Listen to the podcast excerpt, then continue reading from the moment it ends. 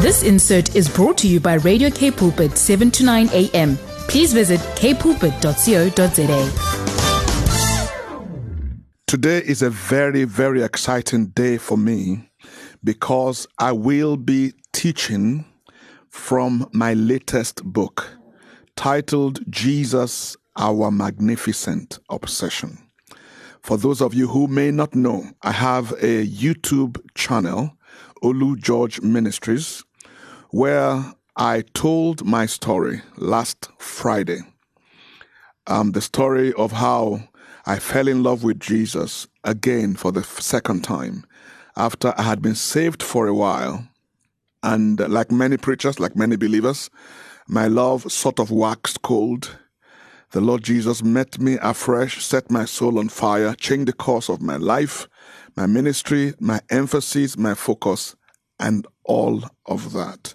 Now, that experience led to the writing of this book. Um, so, visit our YouTube channel and like, subscribe, and don't forget to uh, click the ring uh, a menu so that you can be notified every time we upload a video.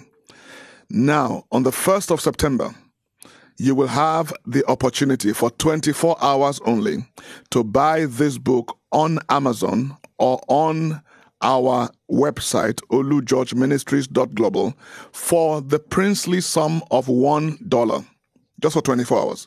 $1 only. But then when you buy the book, please leave a positive comment or review of the book or your experience uh, with our ministry how you've been blessed by it.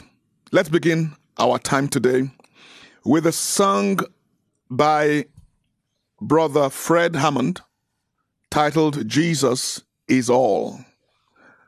The chorus goes this way Jesus is all the world to me. He is my life.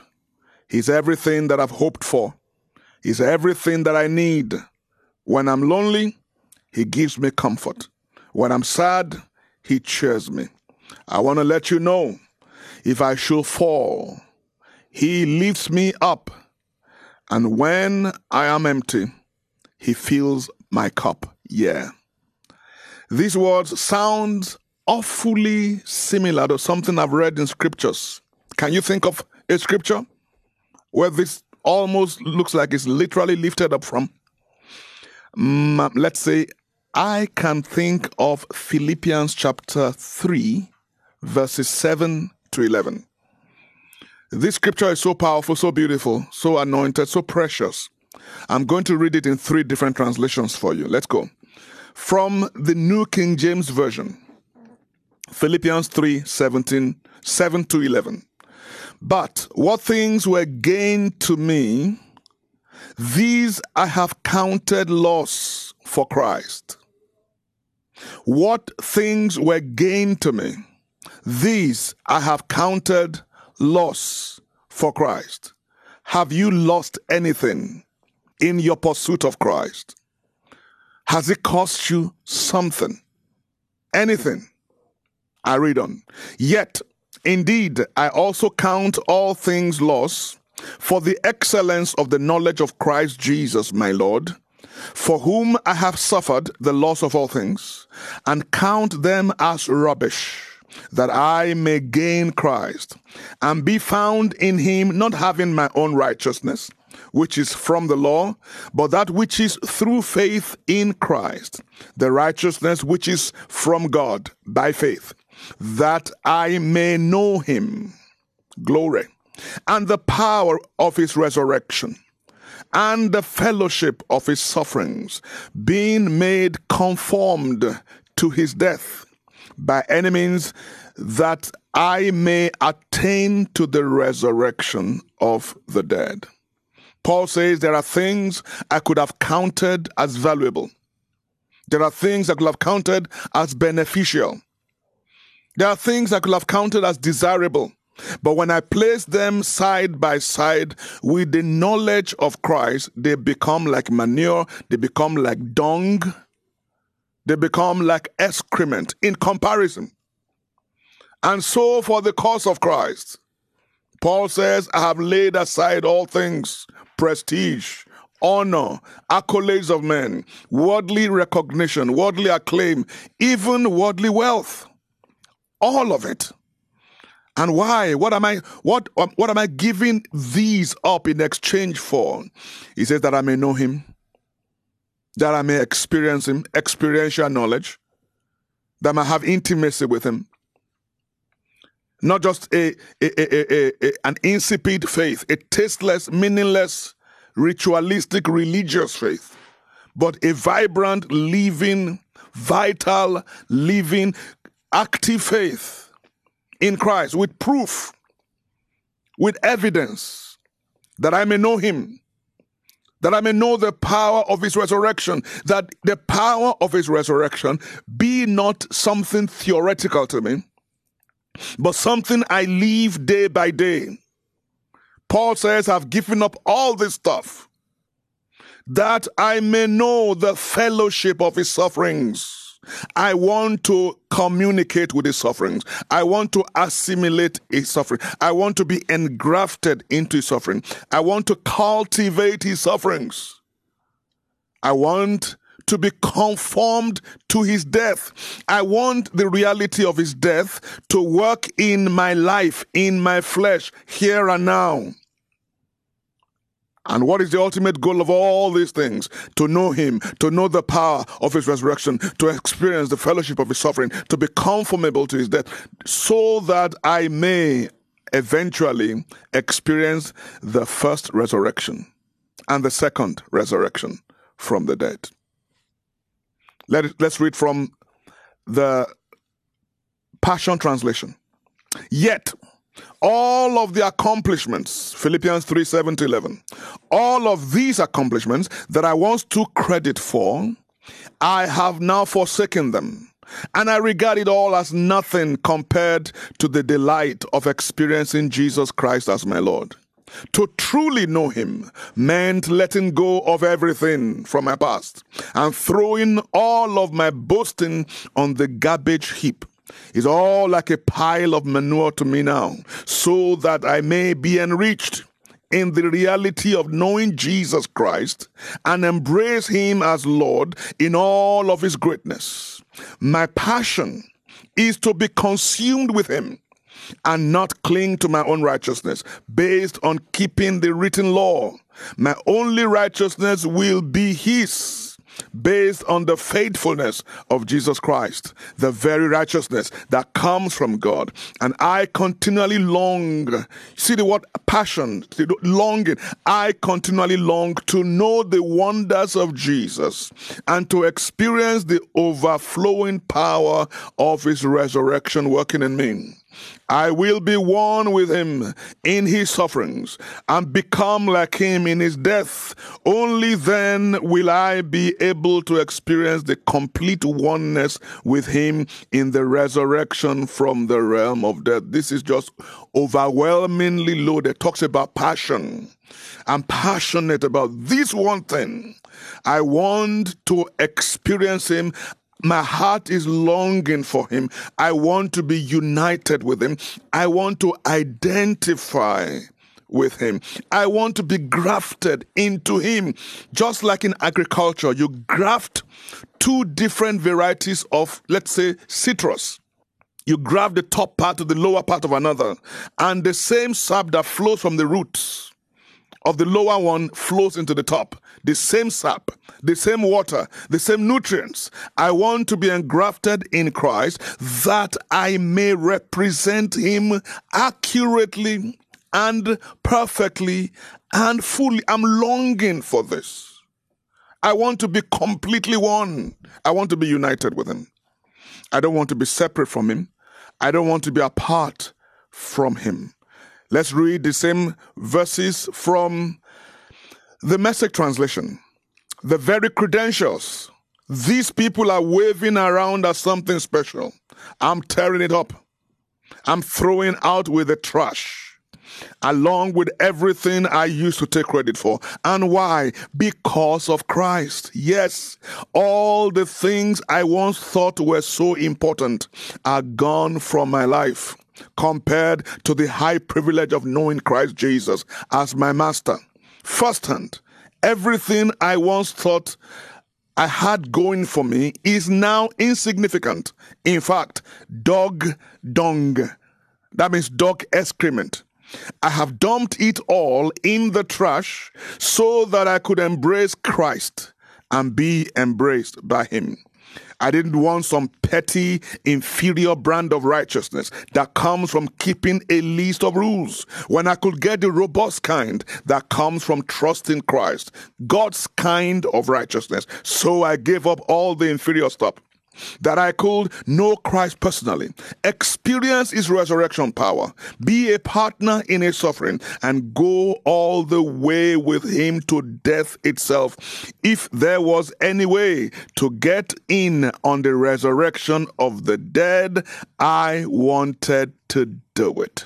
This is the opening salvo in my book, Jesus, Our Magnificent Obsession and it was what I felt like when I came into a fresh encounter with the Lord Jesus Christ.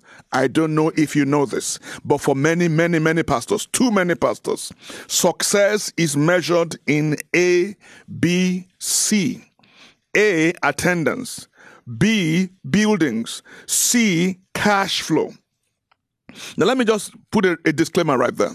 If God is involved, and if you are doing what God called and commanded you to do, there will be some attendance. There may even be a lot of attendance. It doesn't matter. With God, it does not matter if there is one or 1,000 or 1 million. So there will be attendance. If God has called you and you are doing what God called, called you to do, you will need buildings, you will need property, you will need some kind of facility to house the ministry in. And truly, if you are doing the ministry of the Lord Jesus Christ, just as the ministry of Jesus himself attracted partners, donors, and givers, you will attract some cash flow. But attendance, buildings, and cash are terrible measures of good success. Don't forget Joshua chapter 1. It says, if you do, if you, if you make the law of God your total, complete focus and obsession and you meditate obsessively day and night, you will have good success. Attendance, buildings, cash, they're important things, but it could never be the basis of measuring godly success or what heaven defines as success. There are many, many successful saints who had little or none, none of these things, but yet heaven considers them extremely successful. There are others, on the other hand, who have plenty of attendance, plenty of popularity and fame and notoriety, plenty of cash, plenty of buildings, and the worldly wealth that goes along with it. And when they stand before Jesus, Yeshua, on the last day, they will hear these damnable words I never knew you when the grace of God brought me into a fresh revelation with Jesus, I also lost my religion. I also lost my fascination with the ABCs of worldly success. It didn't matter if there was one or ten. I was performing for an audience of one. I was performing for Jesus. I was performing for the Father. I was performing for the Holy Ghost. Before I had this encounter, I had told our church that they were my vision, that my vision and my dream and my motivation in ministry was for them to be successful, was that for them to be fulfilled, was for them to be happy, for them to be prosperous, spiritually, materially, prosperous in their health and in their body, according to 3 John verse 2. Beloved, I wish above all things that you may prosper and be in health, even as you're so prosperous. After this encounter, I had to go back to them and say, guys, I have misled you because I was misled myself. You could never be my dream. You could never be my vision. You are only my target. You are the ones to we to whom I have been sent. But my dream is the pleasure and the delight of my Savior. Jesus is all the world to me. He's everything I've ever wanted. He's everything I want. He's everything I could ever dream or hope for. I'm not using him as a means to get something.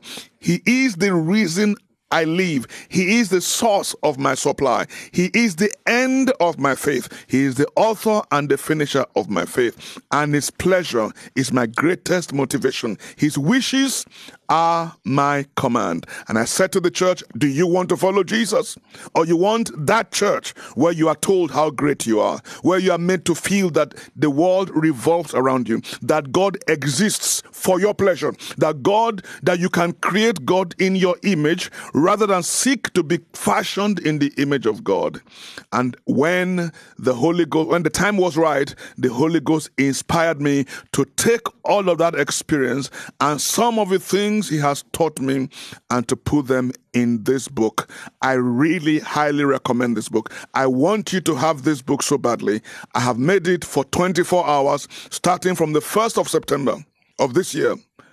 You can buy it on Amazon or on olugeorgeministries.global for the princely sum of $1.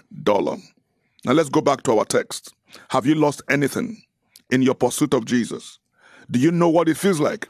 in Hebrews chapter 11, verse 25, it was said concerning Moses that Moses considered suffering with the people of God a greater treasure than all the pleasures of sin in Egypt. And Moses was very blessed to say, blessed with material things. He had the best education, the best military training. He had the best food, the best wine, the best women in the land. He had all the money in the world he could ever wish. He was the prince of Egypt. But when his eyes became open, he counted suffering greater glory, greater treasure than all the wines of Egypt, just like the sons of the Hebrew children in Babylon. Daniel, Meshach, and Abednego, Shadrach, Meshach, and Abednego, they determine in their hearts not to defile themselves with the wonderful meat, pork, all kind of food, drinks that the king drank. Rather, they asked to be fed pulse and water. And they turned out in 10 days healthier looking, stronger, physically and intellectually than all the other boys who ate from the king's meat. Do you want to experience the power? Of resurrection? Do you want to be conformed to the image of Christ? Do you want the radiance of Christ to flow from your face? Do you want Christ to touch through you? You are going to lose something. If following Christ has cost you nothing, you might have counterfeit faith. Are you really following Christ or are you using him? You can't buy salvation. It's not for sale. It's already paid for in blood. Did you hear that? Salvation is already paid for in blood. Even though it is offered to us freely, it is very, very costly. It was paid for in the precious blood of a Son of God. So you can't buy it. But if genuine faith resides in your soul, it's got to cost you something. Anything that you have in your life that costs nothing is worthless. It has no value. Until you suffer in the flesh, you will never cease from sin. Until you suffer in the flesh, you will never experience full sanctification. First Peter chapter 4, verse 1, Jesus left us an example by suffering for us. Because until we suffer in the flesh, we will never cease from sin. Jesus is worthy. He's worthy of it all. He's worth all I could ever give up for him. So I gave up a vibrant church, a vibrant church that turned over tens and sometimes hundreds of thousands of rands in a month. I gave out, I gave up a, a growing church, a full church with people calling me and giving me 50,000, 10,000 in one gift. I remember a month, some gentleman gave me 75,000 you know, in that month. But because it wasn't built after the order of Christ, it wasn't built according to the pattern that was shown me on the mountain, I gave up that church. And beloved, it was not even a sacrifice. It was tough because my finances fell 95%. My attendance fell 90 or 80%. It was tough and my children were about to go to varsity. But it was not a surprise. Suffering for the sake of Christ was the best decision I could ever make. I remember saying to myself, if I could not build a church that Jesus could be proud to be associated with, then let me rather die the death of a righteous. Let me die believing. Let me die on my knees. Let me die on my feet rather than stand, live on my knee, submitted to the cause of the devil. Jesus is worth it. All of it. Hallelujah. Friends, I want to I want to encourage you this hour, this moment. What has it cost you to be a Christian? What have you laid down? Love will always lay down something. Love will always sacrifice. And even when love sacrifices, it doesn't feel like a sacrifice. Like when Abraham was told by God, Give me your son, your only son, your son whom you love. Give it to me as a burnt sacrifice. Abraham didn't even tell his wife. He took the boy, who was possibly a teenager, took him to the Mount Moriah, and he said to his servants, Me and the young man were going to worship. It wasn't a sacrifice, it was a worship. It was an honor that Abba would place his hand on his son, his only begotten son, the son that he loves. What are you willing to lay down for your encounter with Jesus today? Lift your hands with me right now in absolute surrender. Father, we bring you everything we have and all that we have. There is nothing we have that you didn't give us. There's nothing we have accomplished. There's nothing we have attained that we didn't receive. And so we lay down our lives, our hopes and our dreams, our talents and our gifts, our abilities and our vaccinations, our fantasies and our desires in honor of your worship, that we may know you. Lord, show yourself, reveal yourself in us, reveal yourself to us, and reveal yourself to the world through our instrument. In the name of Yeshua HaMashiach, Tsidkenu, Shalom. Thank you, Father. In Jesus' name. Amen. This insert was brought to you by Radio K Pulpit, 7 to 9 a.m. Please visit kpulpit.co.za.